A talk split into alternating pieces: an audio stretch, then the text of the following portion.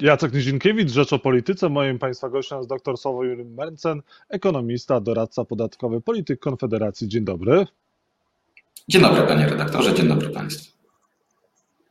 Jak powinny wyglądać modelowe obostrzenia w czasie pandemii dla przedsiębiorców?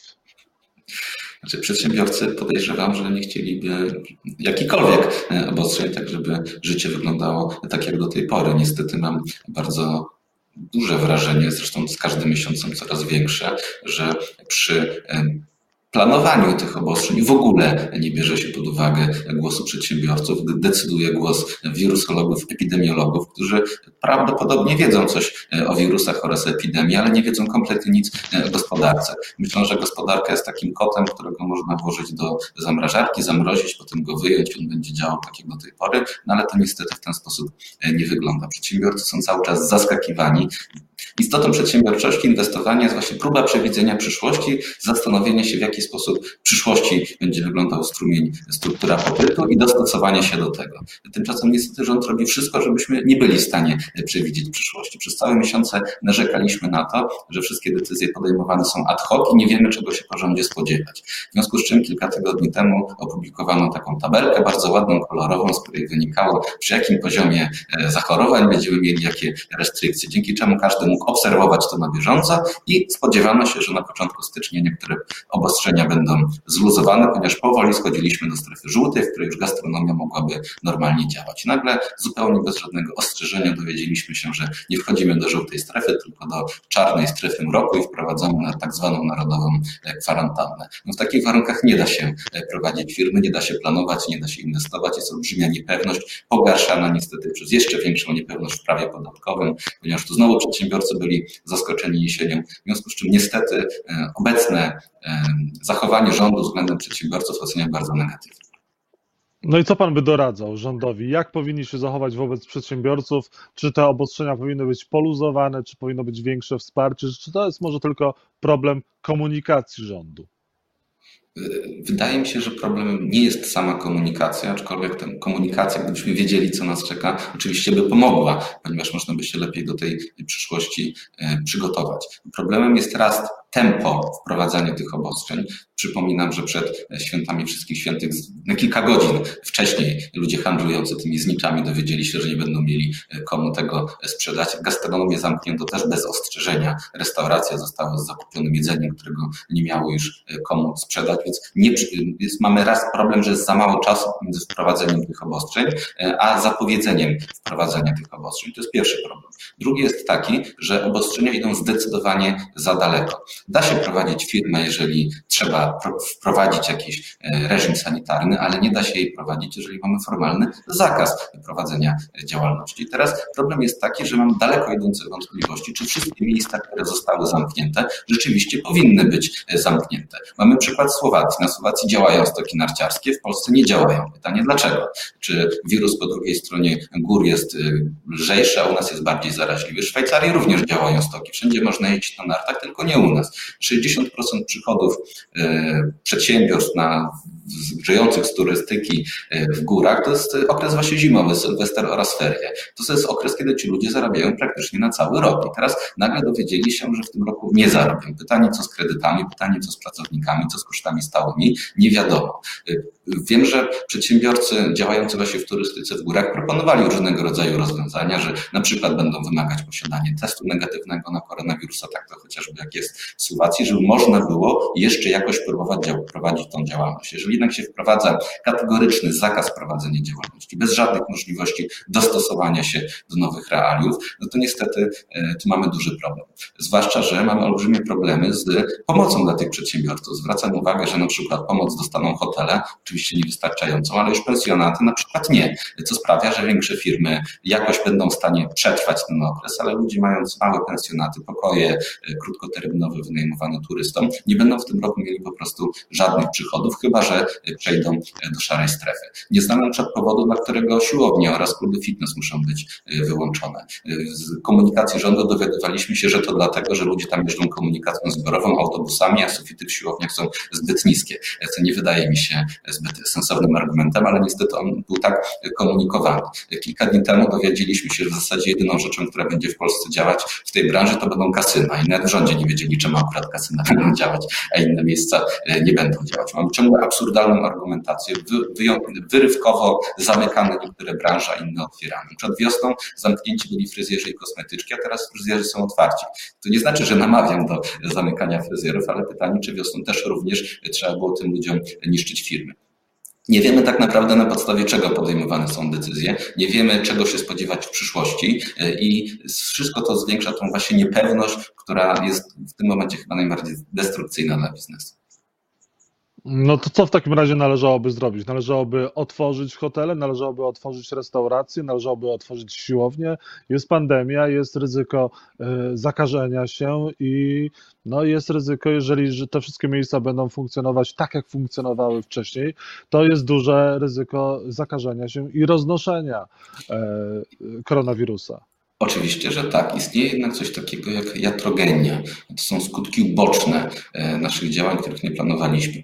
Na przykład jatrogenia to są, w tym wypadku jatrogenią będą wszystkie te zgony, które dodatkowo wystąpiły, e, które nie są zgonami covidowymi. Mamy największą śmiertelność co najmniej od czasów II wojny światowej, przy czym ta śmiertelność w sporej części, to wynika ze statystyk, nie jest spowodowana śmiercią w wyniku e, koronawirusa, tylko śmiercią pozostałych przypadkach. Jeżeli spojrzymy na Szwecję, w której to blokowanie gospodarki jest daleko mniejsze niż u nas, w której nie ma powszechnego noszenia maseczek w centrach handlowych czy gdziekolwiek indziej, tam zgony dodatkowe w przeliczeniu na liczbę mieszkańców są niższe niż w Polsce. W związku z czym Szwedzi lepiej wyszli póki co z tej epidemii, nie strasząc za bardzo społeczeństwa. I pojawia się tu oczywiście argument, że Szwecja jest wielkim krajem o wielkiej powierzchni, gdzie ludzie mieszkają w lasach i jeden Szwed drugiego nigdy na oczy nie widział ale jeżeli spojrzymy na współczynnik urbanizacji, to Szwecji jest wyższy niż w Polsce, to znaczy więcej Szwedów mieszka w miastach niż w Polsce. Sztokholm jest gęściej zaludniony niż Warszawa, w związku z czym ten argument po prostu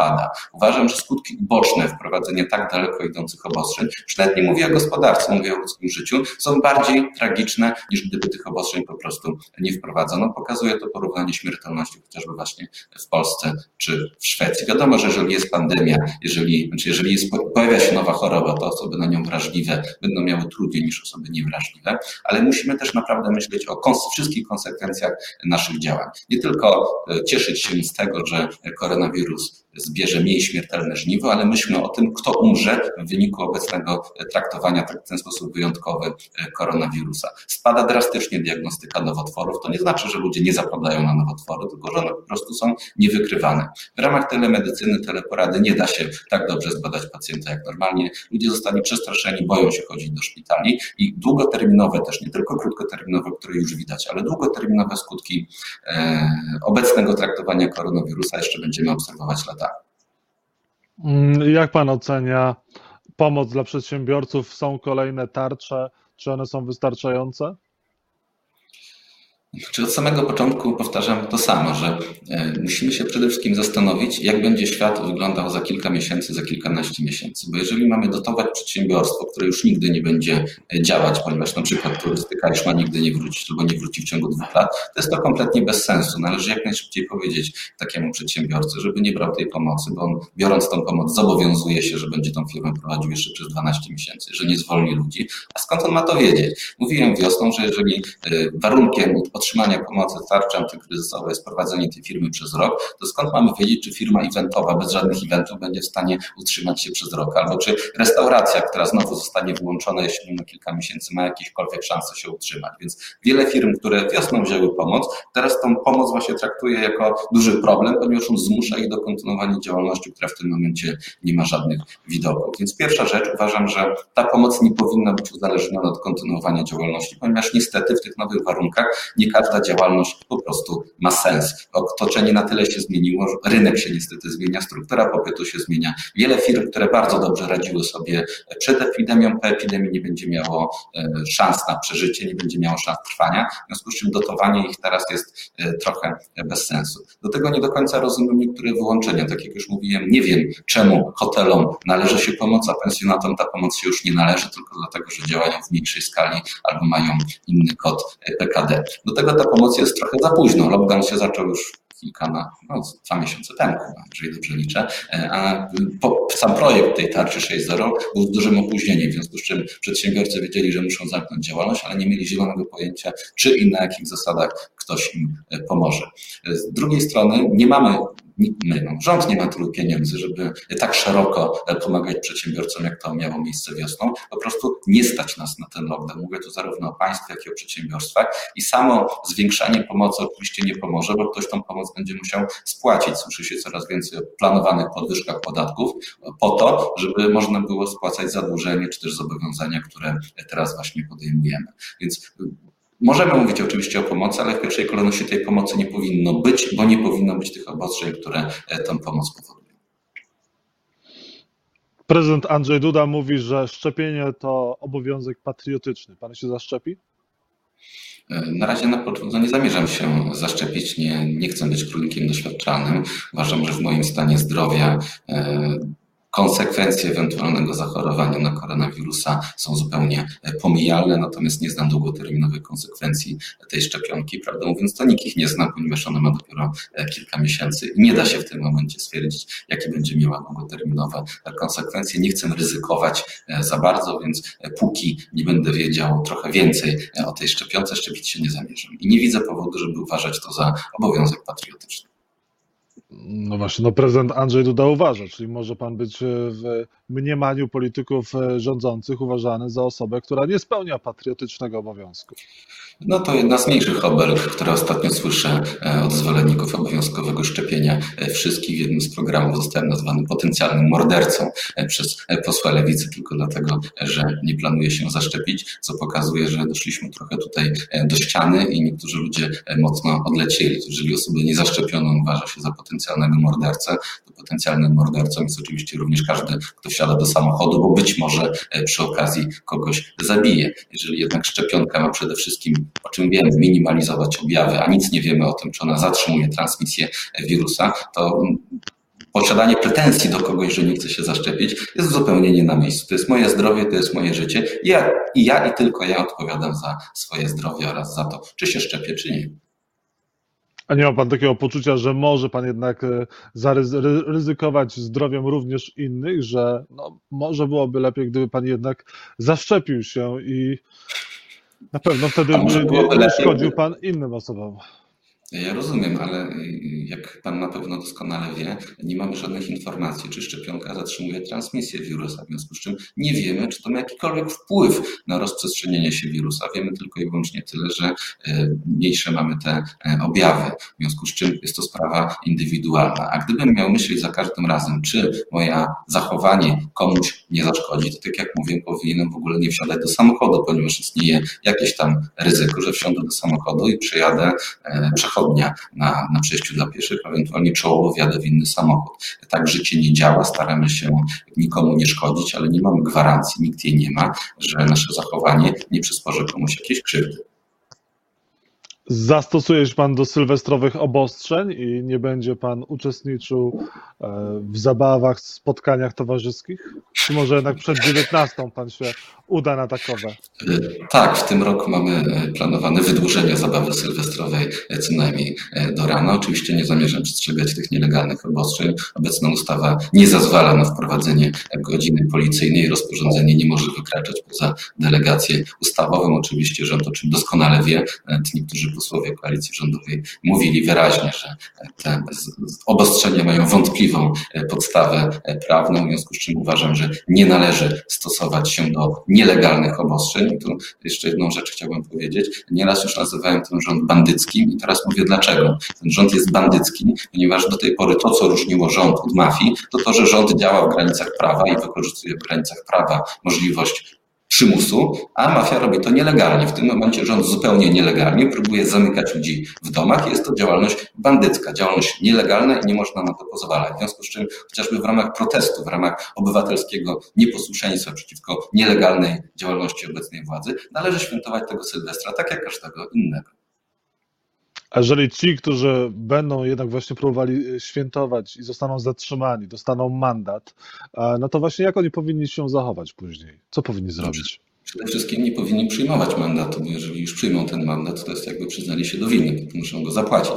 Powinni nie przyjmować mandatu i sprawa powinna być skierowana do sądu. A sąd oczywiście powinien stwierdzić brak podstawy prawnej do ukarania takiej osoby, ponieważ jeszcze raz, rozporządzenie nie może wykraczać poza delegację ustawową, a obecna ustawa nie zezwala na wprowadzenie godziny policyjnej. To jest bardzo prosta sprawa, żaden sąd nie powinien mieć tu żadnych wątpliwości. Rząd próbuje nielegalnie zastraszyć po raz kolejny zresztą społeczeństwo.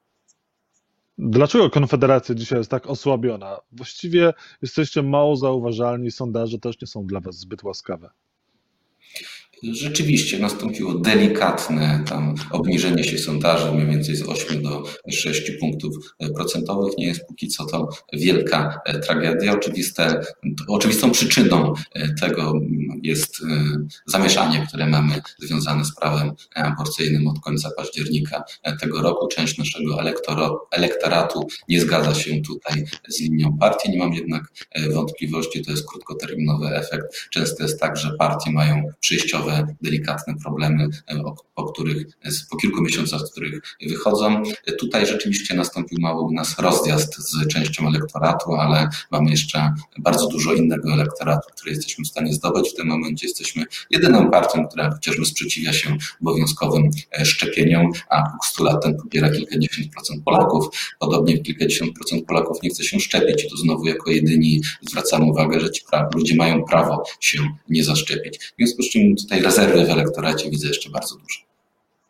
No może Solidarna Polska wam zaszkodziła i wesz, wchodząc na wasze podwórko, politycy Solidarnej Polski również e, mówią, że no nie wiadomo, czy się zaszczepią, czy nie, więc tutaj macie potencjalną konkurencję na prawej flance.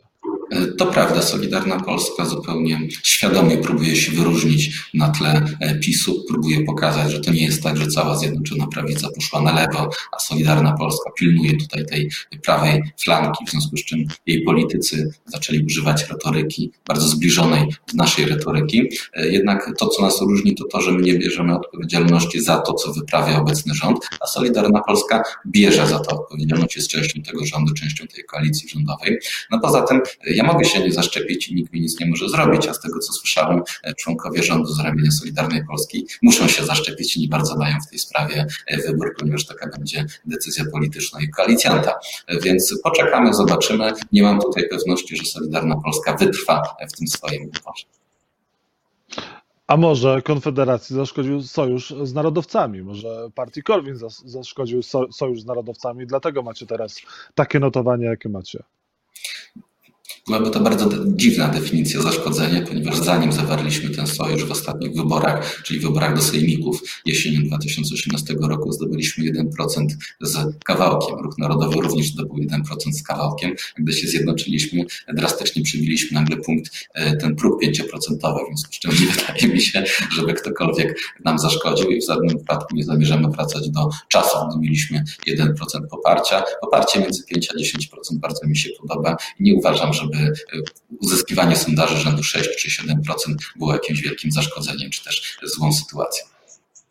Jakie są plany Konfederacji na nowy rok? No, mam nadzieję, że nie pyta Pan w tym momencie o to, co będziemy robili w nocy z Sylwestra na Nowy Rok, a jeżeli chodzi o to, co będziemy robili w styczniu, w lutym czy w marcu, no to niestety działamy tutaj trochę reaktywnie, ponieważ cały świat skupia się w tym momencie tylko na, na wirusie, na szczepionkach, na stanie gospodarki. To są oczywiście tematy, które musimy poruszać, a co dalej, to w takiej niepewności nie tylko przedsiębiorcy, ale też i politycy nie bardzo wiedzą, co ich czeka. Nie wiemy, czy obecny rząd przetrwa w obecnym kształcie, czy będą może jakieś wcześniejsze wybory. Za wcześnie, żeby tutaj snuć długoterminowe wizje w tak wielkiej, y, przy tak wielkiej zmienności, tak dużej dynamice wydarzeń e, byłoby to trochę e, niewłaściwe snuć to zbyt daleko idące plany. Jarosław Kaczyński w wywiadzie dla Rzeczpospolitej powiedział: Prawą flankę utrzymujemy i jesteśmy na niej mocni. To może dzisiaj Prawo i Sprawiedliwość właśnie jest odpowiedzią e, i propozycją dla prawicowych wyborców. To było pytanie, to była odpowiedź o właśnie Konfederację że to PiS utrzymuje tę prawą flankę. Cały czas mamy pewne grono wyborców prawicowych, którzy wciąż mam wrażenie, że coraz bardziej z przyzwyczajenia głosują na Prawo i Sprawiedliwość. Jeżeli jednak spojrzymy na realne działania, to coraz bardziej się tym wyborcom dziwię i coraz większa ich część jednak widzi, co się dzieje. Tej jesieni mieliśmy chociażby tak zwaną piątkę dla zwierząt, która była realizacją postulatów środowisk skrajnie lewicowych i bardzo poruszyła polską wieś. Co jakiś czas mamy inne pomysły polityków Prawa i Sprawiedliwości, które wprowadzają tutaj agendę lewicową. W związku z czym prawdą jest, że Prawo i Sprawiedliwość cały czas ma jeszcze wyborców prawicowych, ale nieprawdą jest, że Prawo i Sprawiedliwość jest partią prawicową albo że jest to jakąś potęgą na prawicy. Konfederacja istnieje, ma się dobrze, trwa i dalej trwać będzie. I nie widzę tutaj uzasadnienia dla twierdzenia, że po prawej stronie polskiej sceny politycznej jest tylko i wyłącznie Prawo i Sprawiedliwość. Nie, jest jeszcze Konfederacja. Wspomniał Pan wcześniej o wcześniejszych wyborach. Zakłada Pan przyspieszone wybory? Wybory już w przyszłym roku? Myślę, że one się mogą wydarzyć, jeżeli nie wiosną, to jesienią. Nie mówię, że będą, tego tak naprawdę nikt nie wie, ale prawdopodobieństwo jakieś jest. Mamy cały czas, w zeszłym roku mieliśmy jeden duży spór, najpierw pomiędzy porozumieniem Jarosława Gowina a Prawem i Sprawiedliwością, potem po wyborach prezydenckich z kolei uaktywnił się Zbigniew Ziobro. Widać więc, że w tej koalicji są daleko idące różnice zdań na bardzo poważne tematy. Z tego co wiem, nikt poważnie tam nie traktuje obecnych ustaleń dotyczących przyszłych wyborów parlamentarnych. Nie wiadomo, czy Prawo i Sprawiedliwość będzie chciało wziąć na listy polityków Jarosława Gowina lub Zbigniewa Ziobry, a jeżeli ci politycy nie mają przeświadczenia, że znajdą bezpieczne miejsca na listach Prawa i Sprawiedliwości, to doskonale muszą rozumieć, że teraz mają ten czas na pokazanie się wyborcom, że nie są pisem, że mają swoje podmiotowe i że są niezależni od Prawa i Sprawiedliwości, muszą się teraz wyróżnić. A to wyróżnianie niestety dla Prawa i Sprawiedliwości będzie powodowało dalsze tarcia w koalicji, dalsze, dalsze tam dalsze spory i oczywiście w pewnym momencie może to do tego stopnia eskalować, że konieczne będą wcześniejsze wybory. Moglibyście wziąć polityków Solidarnej Polski na listy Konfederacji? Nie planujemy brać polityków Solidarnej Polski na, na listy Konfederacji, przy czym co będzie za trzy lata, to w tym momencie nikt nie wie, ale nie, na pewno nie mamy takich planów. I na koniec podsumujmy rok, mijający rok. Największy przegrany polityczny według Pana w Polsce to? No, mam nadzieję, że Mateusz Morawiecki chciałbym, żeby kariera tego polityka za to, co zrobił w tym roku, była skończona i mam nadzieję, że jak najwcześniej przestanie być premierem. A największy wygrany mijającego roku w polityce polskiej to? Obawiam się niestety, że w tym momencie Szymon Hołownia, ponieważ z zupełnej stał się w tym roku politykiem i utrzymał przez rok poparcie rzędu kilkunastu procent. Jest to duży wyczyn. Ciekaw jestem, czy to poparcie się utrzyma do kolejnych wyborów. Doktor Sławomir Mencen był Państwa i moim gościem. Bardzo dziękuję za rozmowę. Wesołych świąt, wszystkiego dobrego i dobrego nowego roku. Dziękuję, wesołych świąt.